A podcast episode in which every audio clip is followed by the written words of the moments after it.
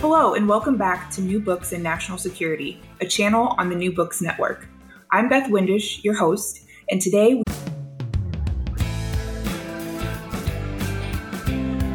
Hello, and welcome back to New Books in National Security, a channel on the New Books Network.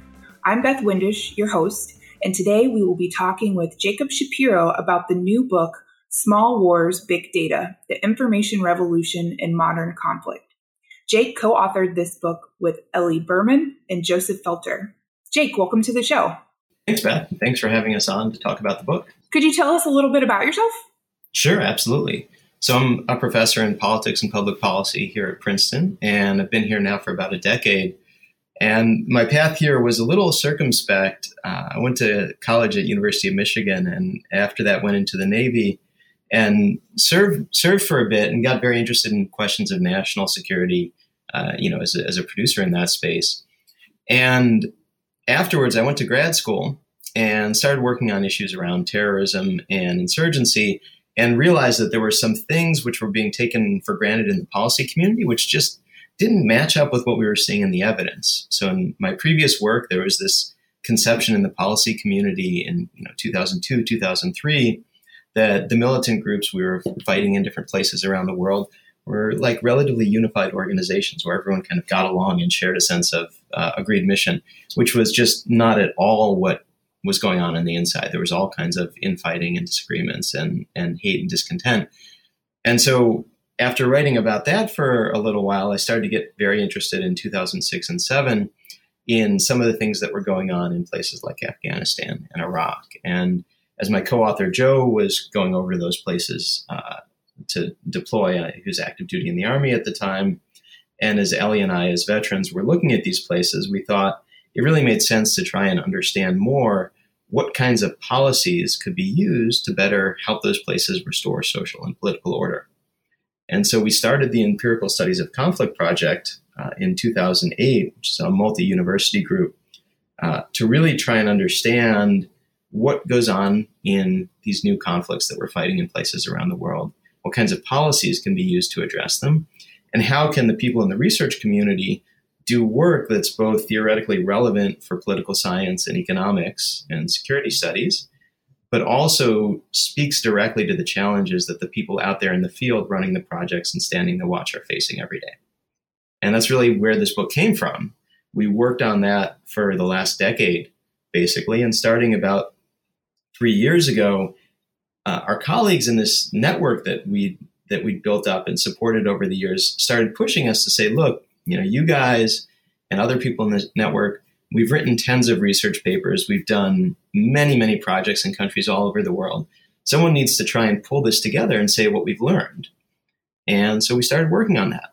And it's been a tremendous joy over the last three years to try and build out our understanding and just try and figure out okay, what has the last decade of searing experiences in Afghanistan, Iraq, uh, Pakistan, the Philippines, Colombia, all the places where the US and its allies are fighting and trying to help local governments restore order.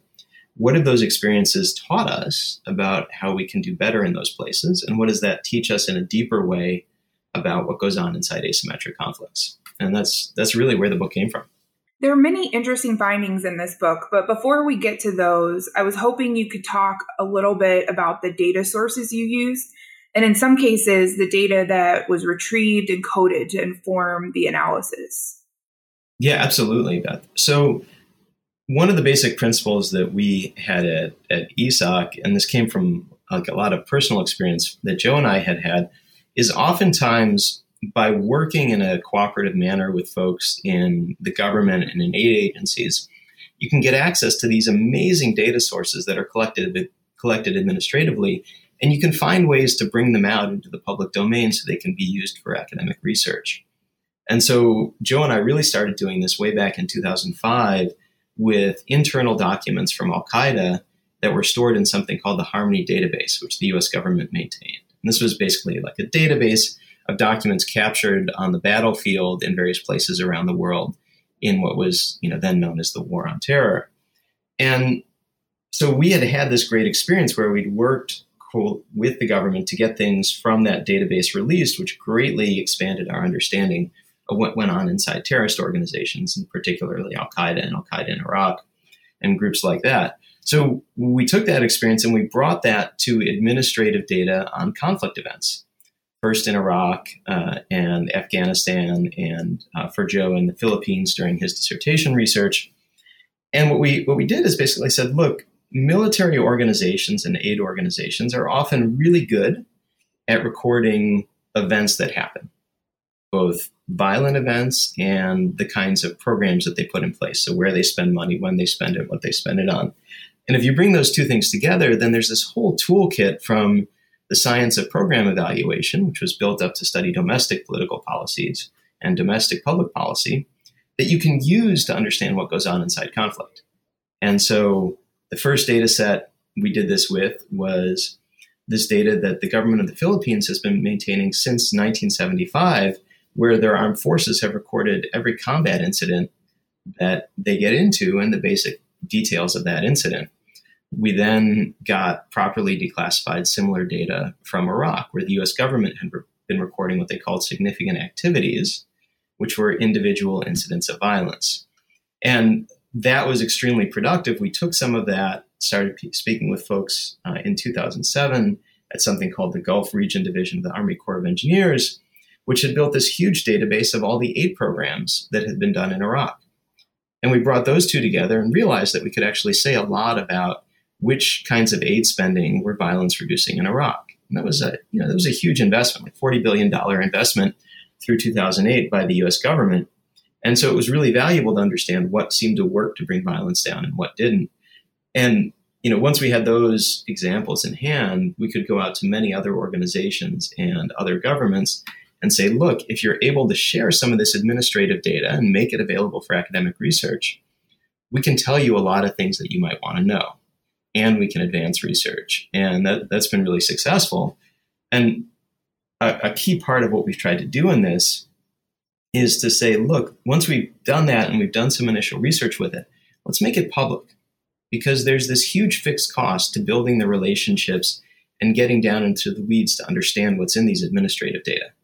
And once we've done that, there's no reason other researchers should have to. So, one of the big things we've done at, at ESOC is we've tried to make those things available to the broader community.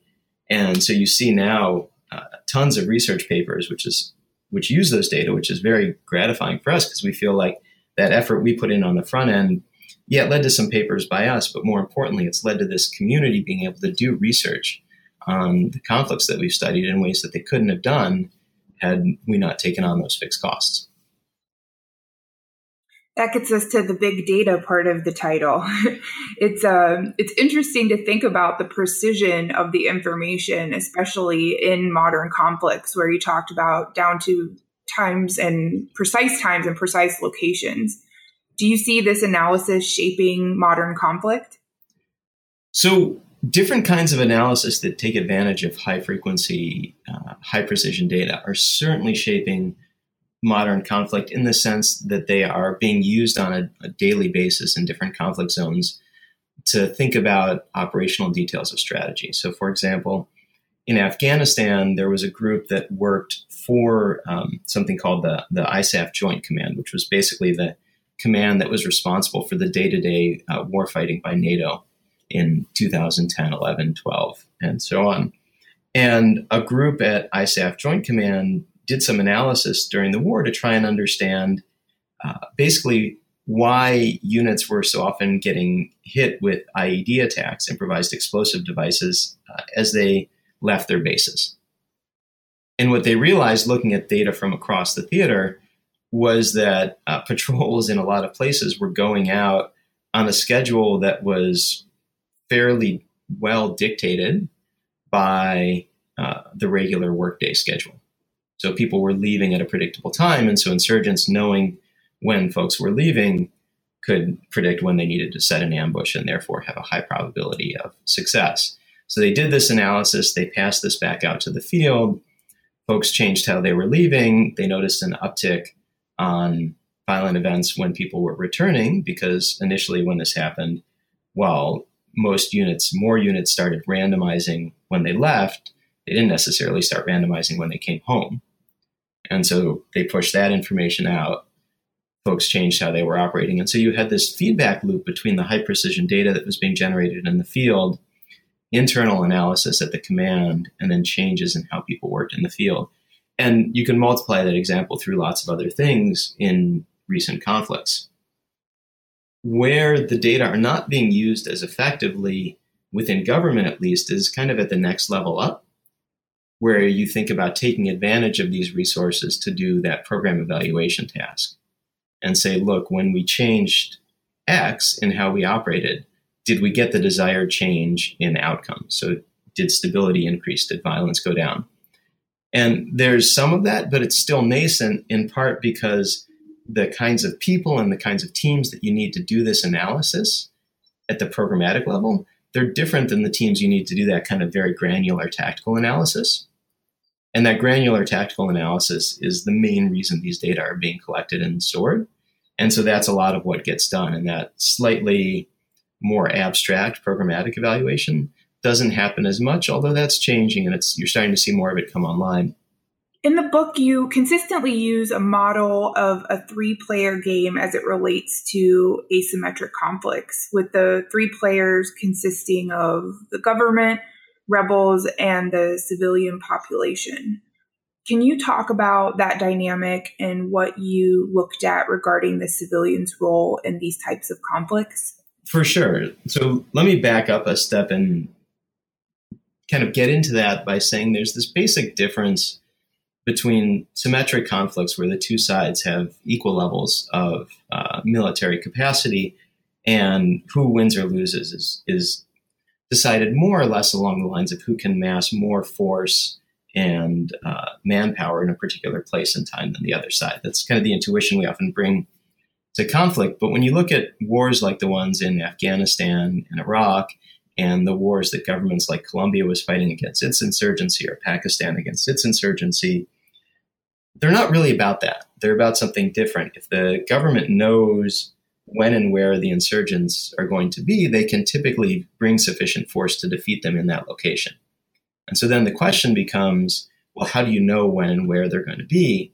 And when the attacks are these small things that can be carried out by one or two people, like the kinds of improvised explosive devices that killed and wounded so many American and NATO soldiers in Afghanistan and Iraq, uh, that activity doesn't leave a lot of an intelligence signal. Right? It's very hard to observe from afar. You can't see it with you know radar or satellites. Uh, you need someone to tell you what's been happening.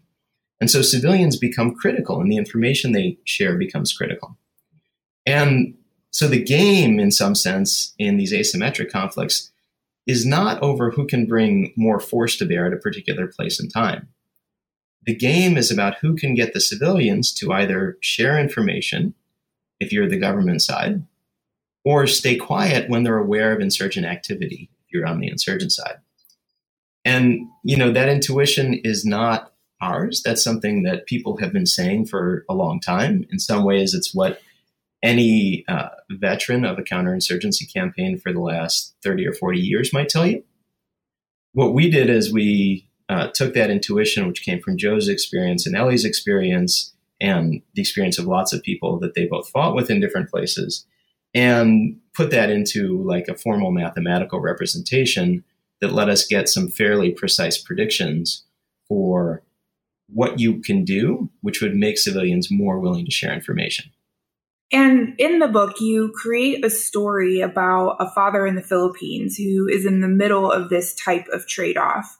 Can you talk a little bit about his story and the choices he was faced with? Yeah, absolutely. So, when we were thinking in the book about how to explain this idea to people, we thought that the best way to do it would, would be to put them in the extremely difficult position of the civilian caught in the middle of one of these conflicts. And so we tell the story of a father in the Philippines who is in his house one night and he hears people moving in the alley next door. And he lives in an area where there's contestation between the government and the rebels. And so, you know, it's very unusual for people to be moving around at night. And so he infers that it's a team of insurgents that may be planting an IED in his alley to target the government patrol that will come by the next day. And so then he has this very difficult choice to make. On the one hand, he could stay quiet and Then he's safe from the insurgents. No one's going to retaliate against him for sharing information. But the next day, the IED might go off and harm one of his children or his family. Or there might be a firefight around an ambush that the insurgents are going to lay. And one of his family members might suffer uh, inadvertent casualties from that, right? A bullet might go through the wrong window at the wrong point in time. And so maybe he can stay safe by being quiet, but he also exposes his family to some risk. Now, on the other hand, if he calls in the information, he knows for sure that either the government will defuse the explosive or that they'll be able to capture the insurgents. But then he creates some risk because maybe the insurgents will realize that it was him who called in the tip, and then he'll be in, in deep trouble right? He'll be at risk for being assassinated or killed or having someone in his family retaliated against. So he's got this trade off. And maybe also if he informs on the insurgents, then what happens instead of a bomb going off and hitting the patrol is there might be an operation in his neighborhood which exposes him or his neighbors to some risk. So he's got to balance all these complicated trade offs, and he only has a short period of time to do it. And it's not clear how he's going to decide because there's this thing which neither of the combatants know about, which is how much does this bother who happened to hear the noise, how much does he want the government to win versus how much he wants the insurgents to win? And if he's a deep supporter of the government, then maybe he'll take a greater risk in order to inform and tell them where the insurgents are. On the other hand, if he really believes in the insurgent's political mission, then maybe he's willing to take more of a risk to his family by not informing. And so all these complicated trade offs get loaded on to this civilian who hasn't taken a side in the conflict. And we kind of leave the story with this man sitting in his courtyard as dawn is approaching, having to decide is he going to call in the tip on his cell phone or is he going to stay quiet? And that's the dilemma that the civilians caught in the middle of these asymmetric conflicts face every day. Um, and so, by trying to put you in that person's uh, mindset and give you a little bit of a window into their world, we try to make the potentially abstract trade offs that they face like very concrete. In a very data heavy book, you effectively use storytelling throughout the different chapters, not just the one you you just mentioned, but also real life examples and other other stories where analysis was presented or you know different uh, areas where it could have helped. How did you make that stylistic choice in the writing of the book? Well, Beth, we really wanted the book to speak to people who weren't, you know, who weren't uh, economists or political scientists or social scientists. We wanted the book to speak to those people, but also to a much broader set of folks who have to think about how their governments are engaging in these conflicts and what they should be doing. And so, what we tried to do is find for all the pieces of evidence where we had some nice econometric story with graphs and data and things, we also tried to make it real by telling you a story. Um, and you know, one of my favorite such stories is actually what happened in the area that one of my former students um, controlled uh, in Anbar province in, in Iraq, where uh, they did some work to basically put up a cell phone tower during the war in, in the base that they were on to serve the community that they were in, in order to facilitate coordination with the local police so that when they went out on a mission, the police wouldn't be there and potentially have some have some conflict they didn't want. And as a result of doing this, they saw this huge increase in the amount of information flow they were getting from civilians. And if you think about the story of the father I just told you, right, one implication of that story is if you make it safer for the father to inform on the rebels, then he's going to be more likely to do so because that risk of retaliation goes down. And in Iraq, during the course of the most intense parts of the civil war, uh, the cell phone infrastructure got built out. Basically, people be able to became able to communicate with the government anonymously for the first time in many areas with, with very low risk. And so when we give you that result and tell you some of the econometrics about it, and we then combine that with the story of this unit at Camp Habbaniyah in Iraq, which puts up a cell phone tower and sees this unexpected explosion in the intelligence that they're getting from the local population, it makes that dynamic, which was previously very abstract, quite concrete. And that's the rhetorical goal. And I think it also makes the book like a lot more fun to read. The role of mobile communications, um, that entire chapter, which you just touched on a little bit, is was really interesting. And you also cited some examples, kind of of the opposite of what you just talked about with uh, Boko Haram, and also some interesting stories about the control of cell phone towers in Afghanistan. Could you tell us a little bit more about your findings about the role of mobile communication networks and some of the different case studies you looked at? Sure, absolutely. So we looked at we basically looked at the role mobile communications played in conflict in a number of places. And the the kind of starting point for that chapter is that governments have been quite inconsistent about how they think about mobile communication. So in uh, in northern Thailand, where the government faced uh, and is faces an Islamist insurgency in 2005, the government took the view that access to cell phones was a great boon for the insurgency, and so they needed to restrict access, and so they put in a number of uh, requirements of identification and things to pick up SIM cards that made it harder for people to get cell phones. Um, in uh, northern Nigeria, uh, the government took a similar view that cell phones were a boon to the insurgency, and so tried to restrict access. Now, in Iraq, the government didn't take such action, and there the insurgents actually threatened the telecommunications providers with violence for not doing a good enough job of maintaining the network. So in all three places, people basically thought, yeah, you know what, this these systems they probably favor the insurgents because they let them organize and let them fuse IEDs in different ways, and so maybe it's a bad thing. But then you look at Afghanistan, and there, the insurgents either made the telecom providers shut down the cell phone network in 2008 and 2009 in parts of the country where they were strong, or they made them turn off the towers at night when they were worried that as they were moving around, people might call in tips.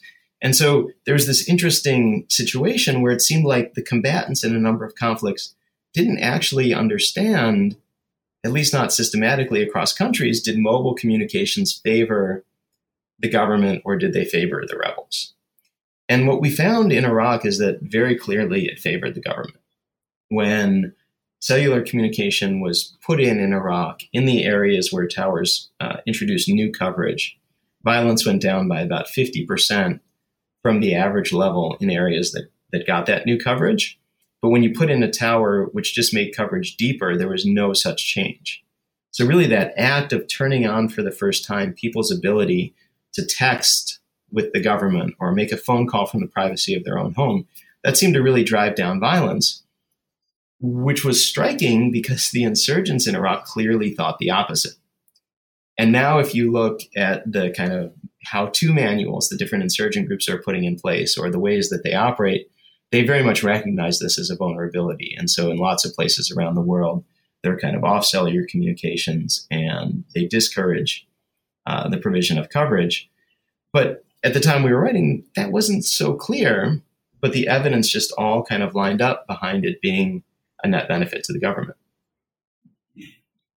Another assumption you examined was the connections between aid and violence and kind of that um, idea of the the strategy of winning hearts and minds. Mm-hmm.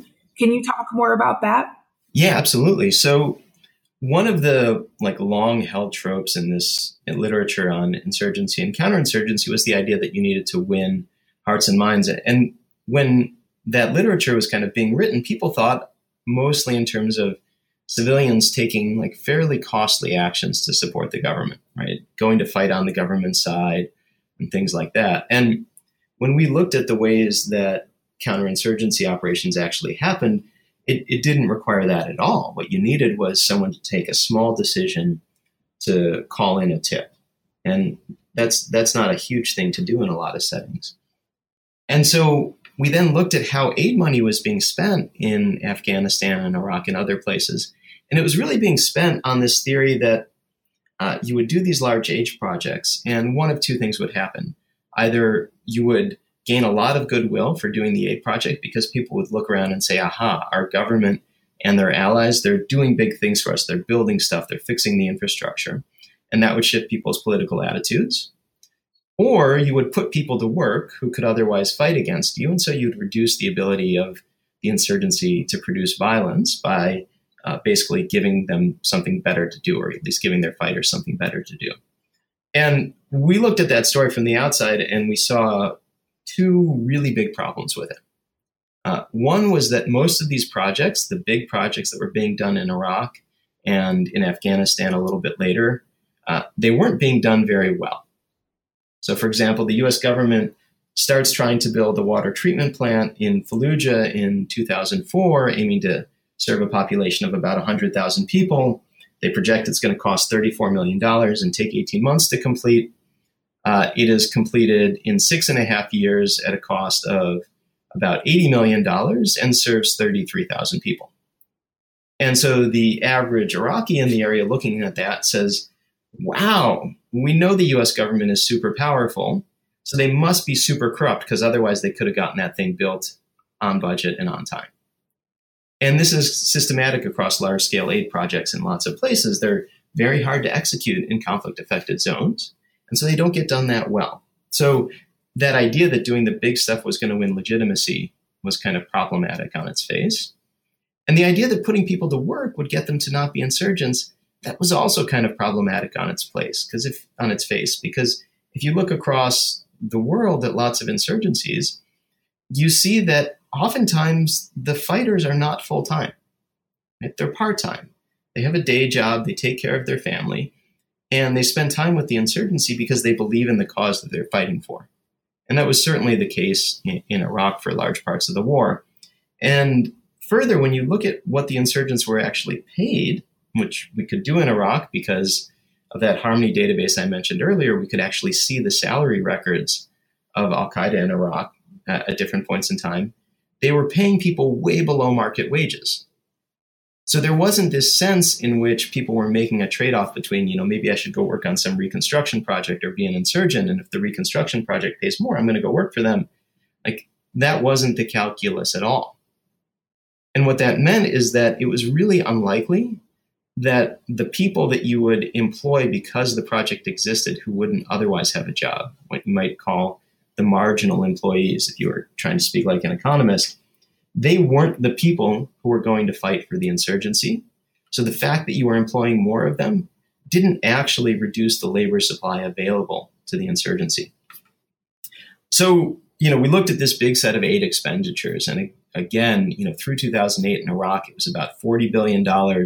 It's about $100 billion to date in Afghanistan. And we said, man, these like just on the face of it, we wouldn't expect that all these big projects would make a difference.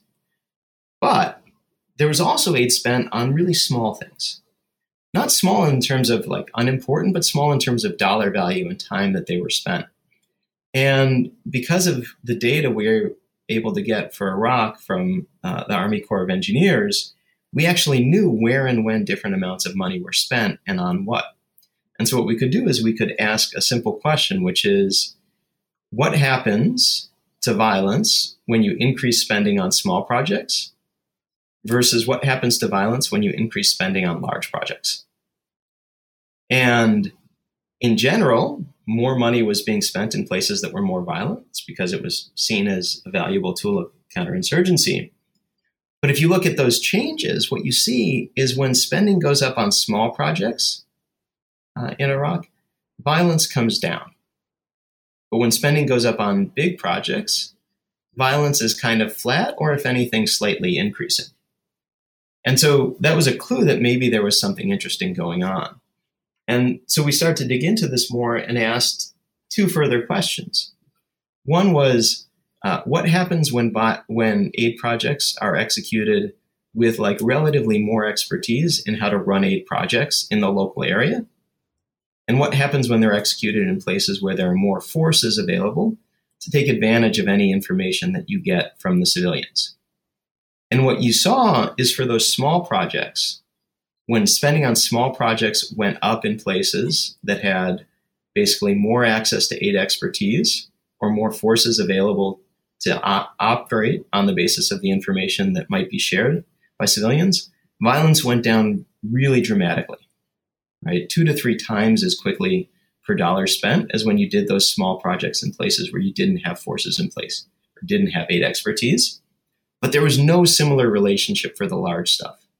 So it wasn't just about like better execution or executing where there was more security.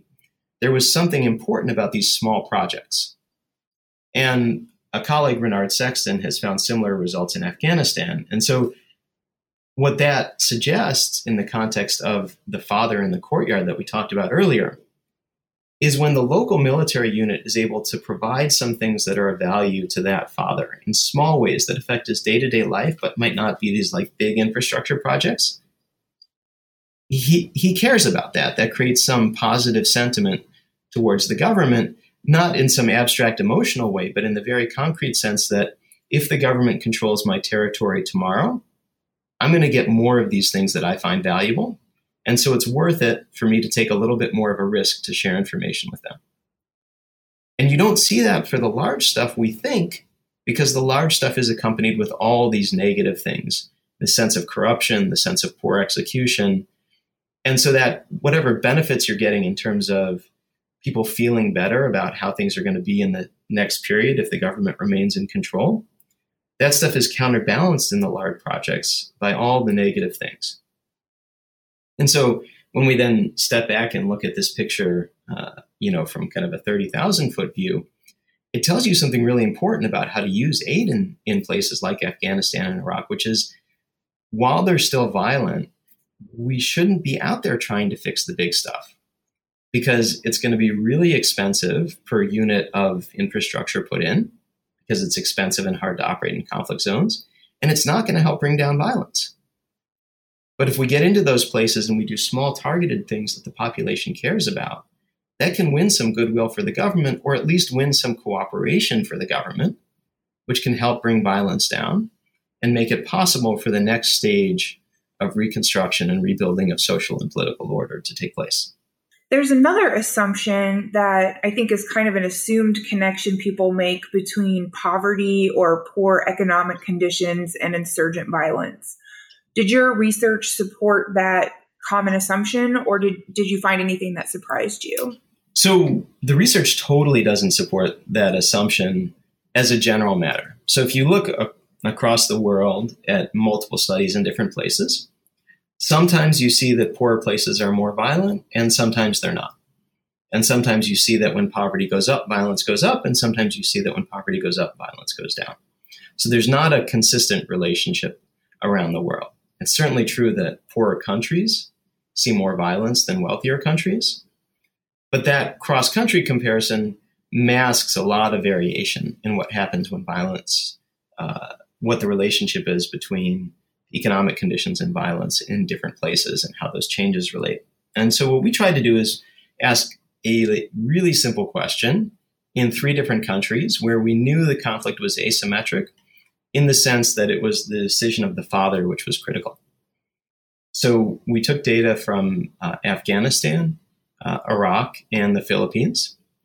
And we just said, let's take the best data that we can find on unemployment and the best data that we can find on insurgent violence, and just ask at the local level in each of these countries when unemployment goes up from one period to the next period, does violence go up or down? Simple question, right?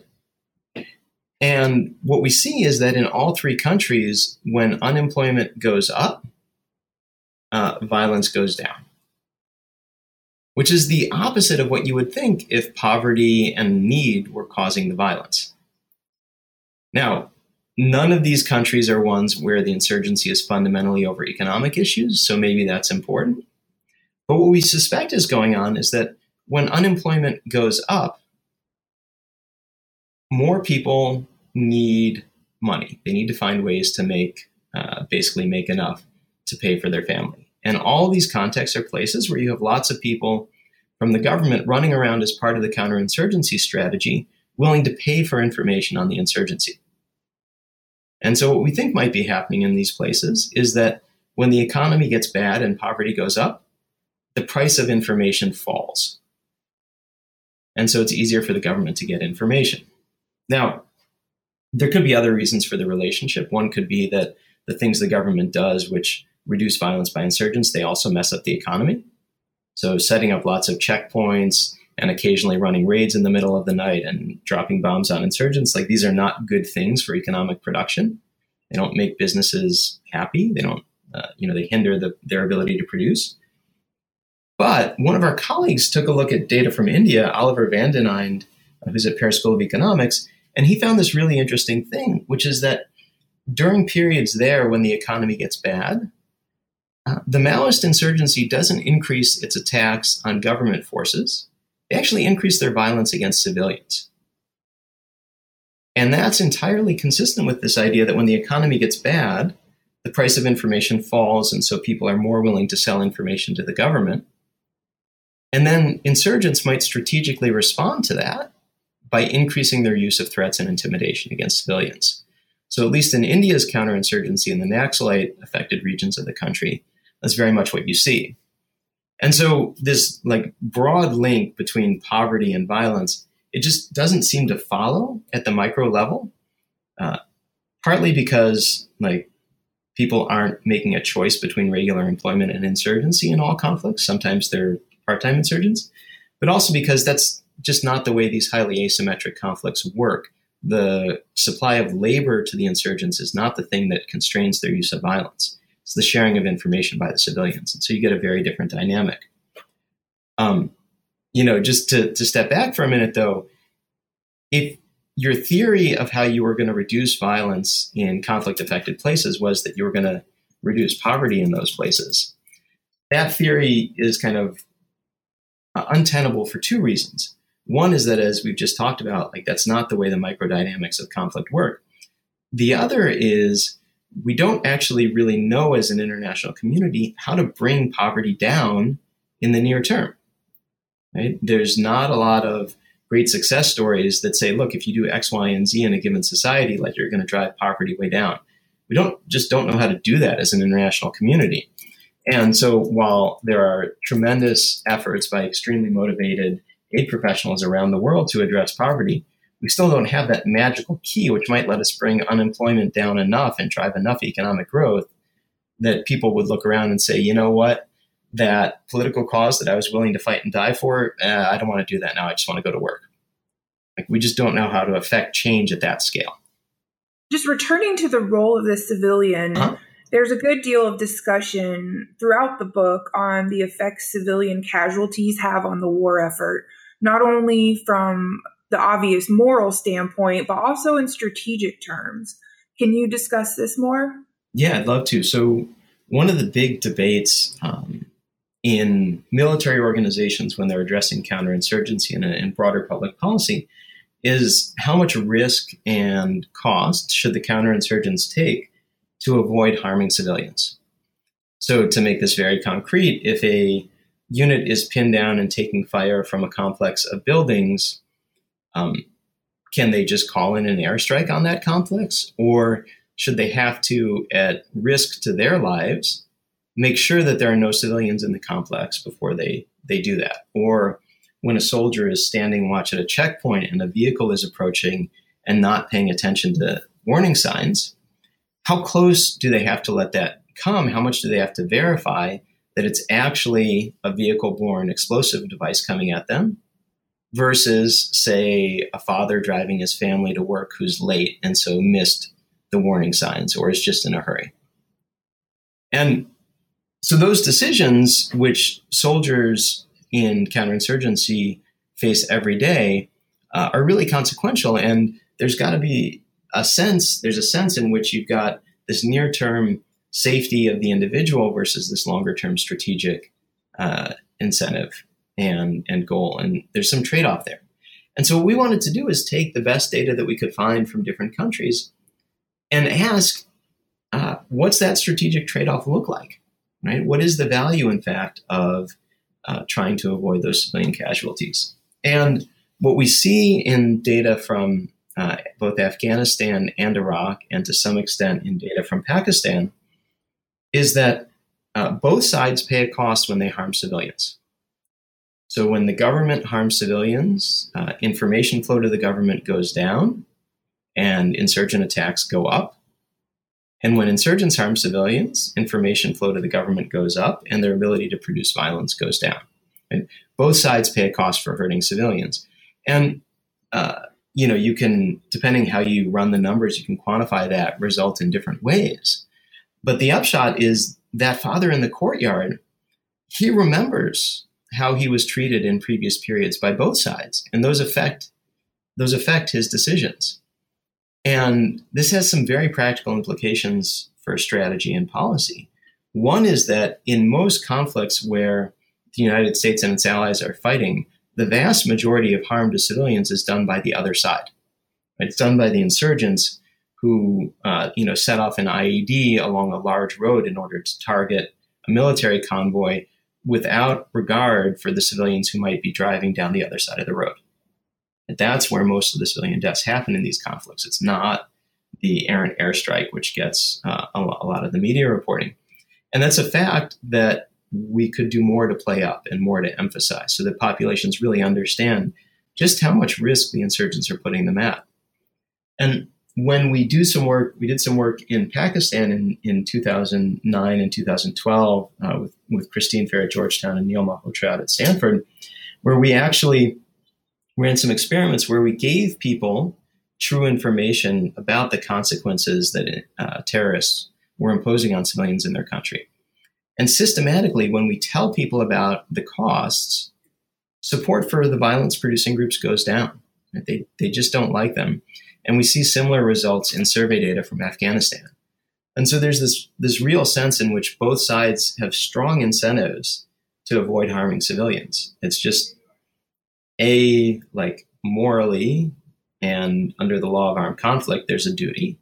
But as a strategic matter, it seems to pay some benefits. Related to that, you touch on the use of drones in asymmetric conflicts. What are the major takeaways there?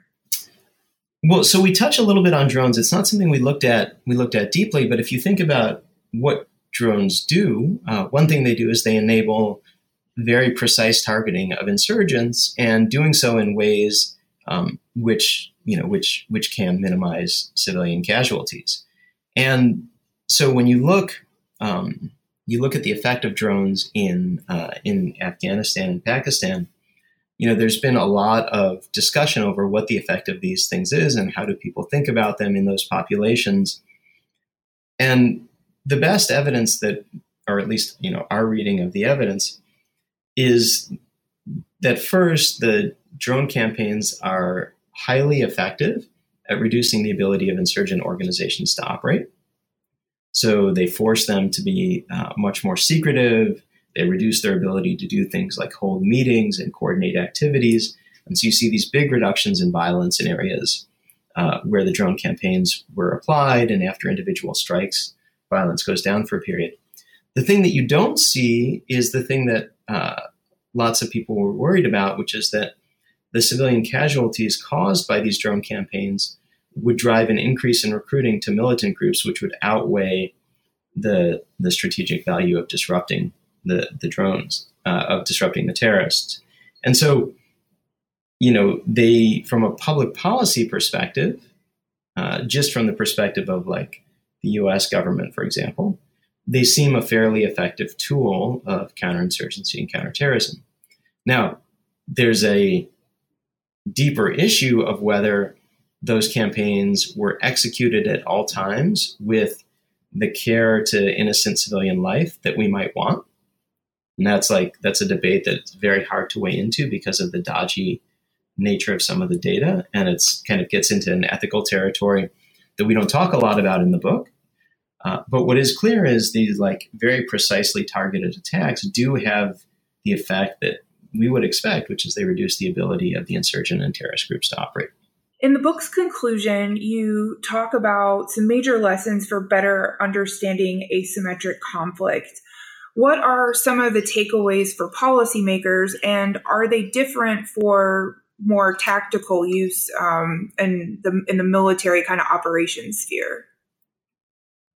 Sure. So I think I think there are some lessons uh, at the tactical level which have to do with you know how should you use aid money and should you be spending money in places where you don't have forces and basically the the lesson there is we should focus on smaller scale projects better staffed so they can be executed well, and don't try to use aid in places where there's no security presence. That's that's not an effective way to bring violence down.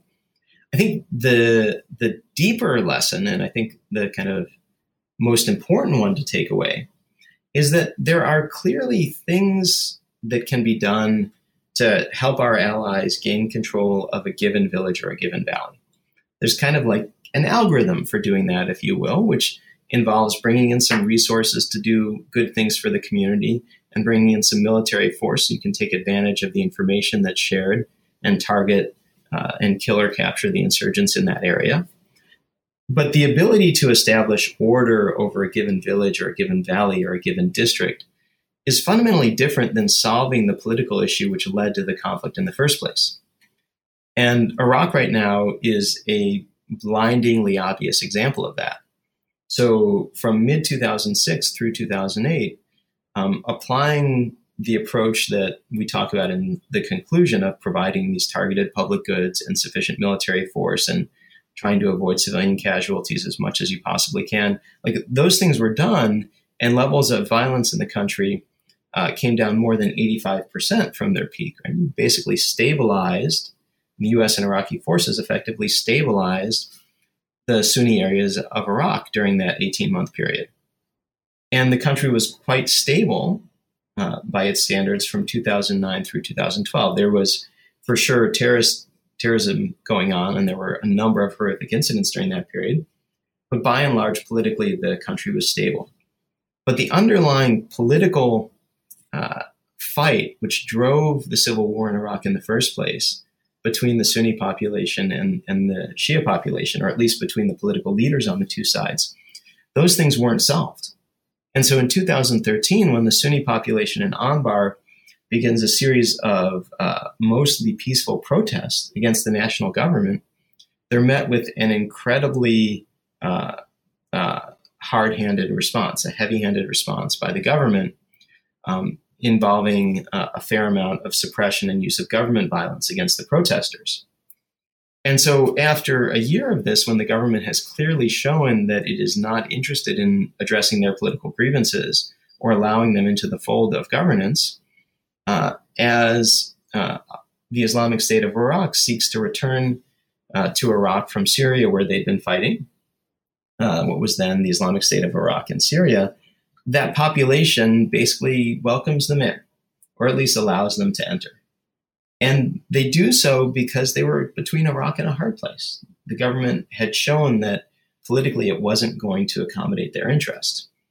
And so the fact that the United States and the Iraqis together won that victory over the insurgency in 2006 to 2008 did not solve the underlying political rift, and that came roaring back in 2014 as the Islamic State swept across uh, across Western Iraq.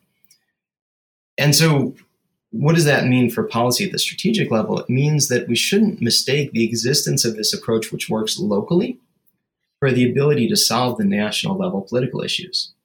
Uh, sometimes applying tactically sound procedures will get you to the conditions for a political victory, but sometimes they won't. And sometimes it takes a really long time.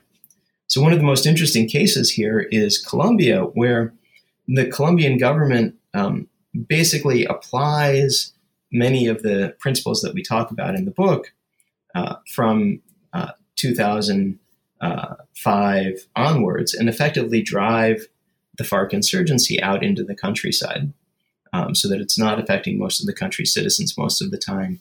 And then the conflict basically is frozen for more than for almost a decade before the peace process starts up. And that peace process is enabled, we argue, because on the FARC side, they had realized that there wasn't going to be a military victory. The government had figured out how to effectively keep them out of any particular piece of territory that it wanted to keep them out of. And on the government side, the average citizen, for them, like the FARC was no longer the threat that it was in 2002 when they were shooting mortars into the capital. And so the average citizen was willing to countenance a bargain with the FARC, which they never would have agreed to a decade earlier. And so that change on the FARC side and that change on the side of the government supporters, the, the average Colombian citizen, those two things got you to the point where you could get the peace deal, which is still holding together. And that's a process that's just like a very long term process. So, strategically, you didn't win that conflict just by doing the tactical things right. You won that conflict by doing the tactical things right and then sitting on it long enough that the politics on both sides changed and you could get a national level deal. So that's one of many ways that you can aggregate up from these local victories to a national solution. But I think one of the systematic mistakes that we have made in our public policy discourse over the last decade is to mistake the ability to win those tactical victories at the local level using uh, sound approaches to fighting asymmetric conflicts for the ability to resolve the underlying political disputes in the countries that we're trying to help. And those are complementary but different things winning the asymmetric conflict can help you resolve the political issues, but it doesn't necessarily do so. And, you know, the experience in, in Iraq, I think, is just a searing example of that. Jake, we've taken up a lot of your time. Before we can let you go, uh, can you tell us about what you're working on now? Yeah, absolutely. So, Beth, there are two things I'm working on which are uh, related to the book, which I'm quite excited about. So, one is um, working with uh, with Eli and Joe and some other colleagues we're trying to understand uh, how do you effectively work with local allies, given that they might not want the same things uh, that you do. So, for example, um, in uh, in Pakistan, the U.S. is working with the Pakistani government to contain terrorists who might want to operate out of the federally administered tribal areas. But the Pakistani government has some groups that are operating in that areas that are valued proxies for foreign policy purposes. And so they're not willing to do all the things the United States might want them to do. And Stephen uh, Tankel at American University has a wonderful new book on this called uh, With Us and Against Us. But the basic uh, challenge of working with those proxies in different places who we want to help us manage security threats, uh, that's something I'm working on now. And uh, Eli has a book coming out on this um, uh, next fall the other big thing I'm working on is with Josh Blumenstock at University of California, Berkeley.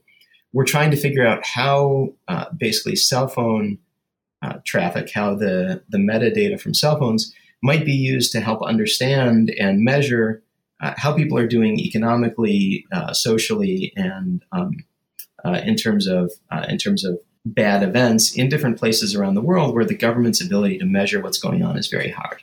And so if you think about trying to plan sound economic policy and trying to figure out how do you help poor people in places that are underserved by their governments, the traditional way we measure these things with surveys is just super expensive and not something that most governments which need help can afford. And so we're trying to figure out can we use a combination of people's cell phone records and surveys to get really precise measurement of economic activity without so much expense? Because if we can, that might enable better development practice in a lot of places. So those those are the two big projects at the moment. Those sound really interesting. Um, so thank you for being on the show today. Thanks, Beth. I really appreciate it and the chance to talk about the book. Small Wars Big Data by Eli Berman, Joseph Felter, and Jacob Shapiro is available now from Princeton University Press. You can follow the New Books Network on Twitter at New Books Network and the New Books Network National Security Channel at New Books NatSec.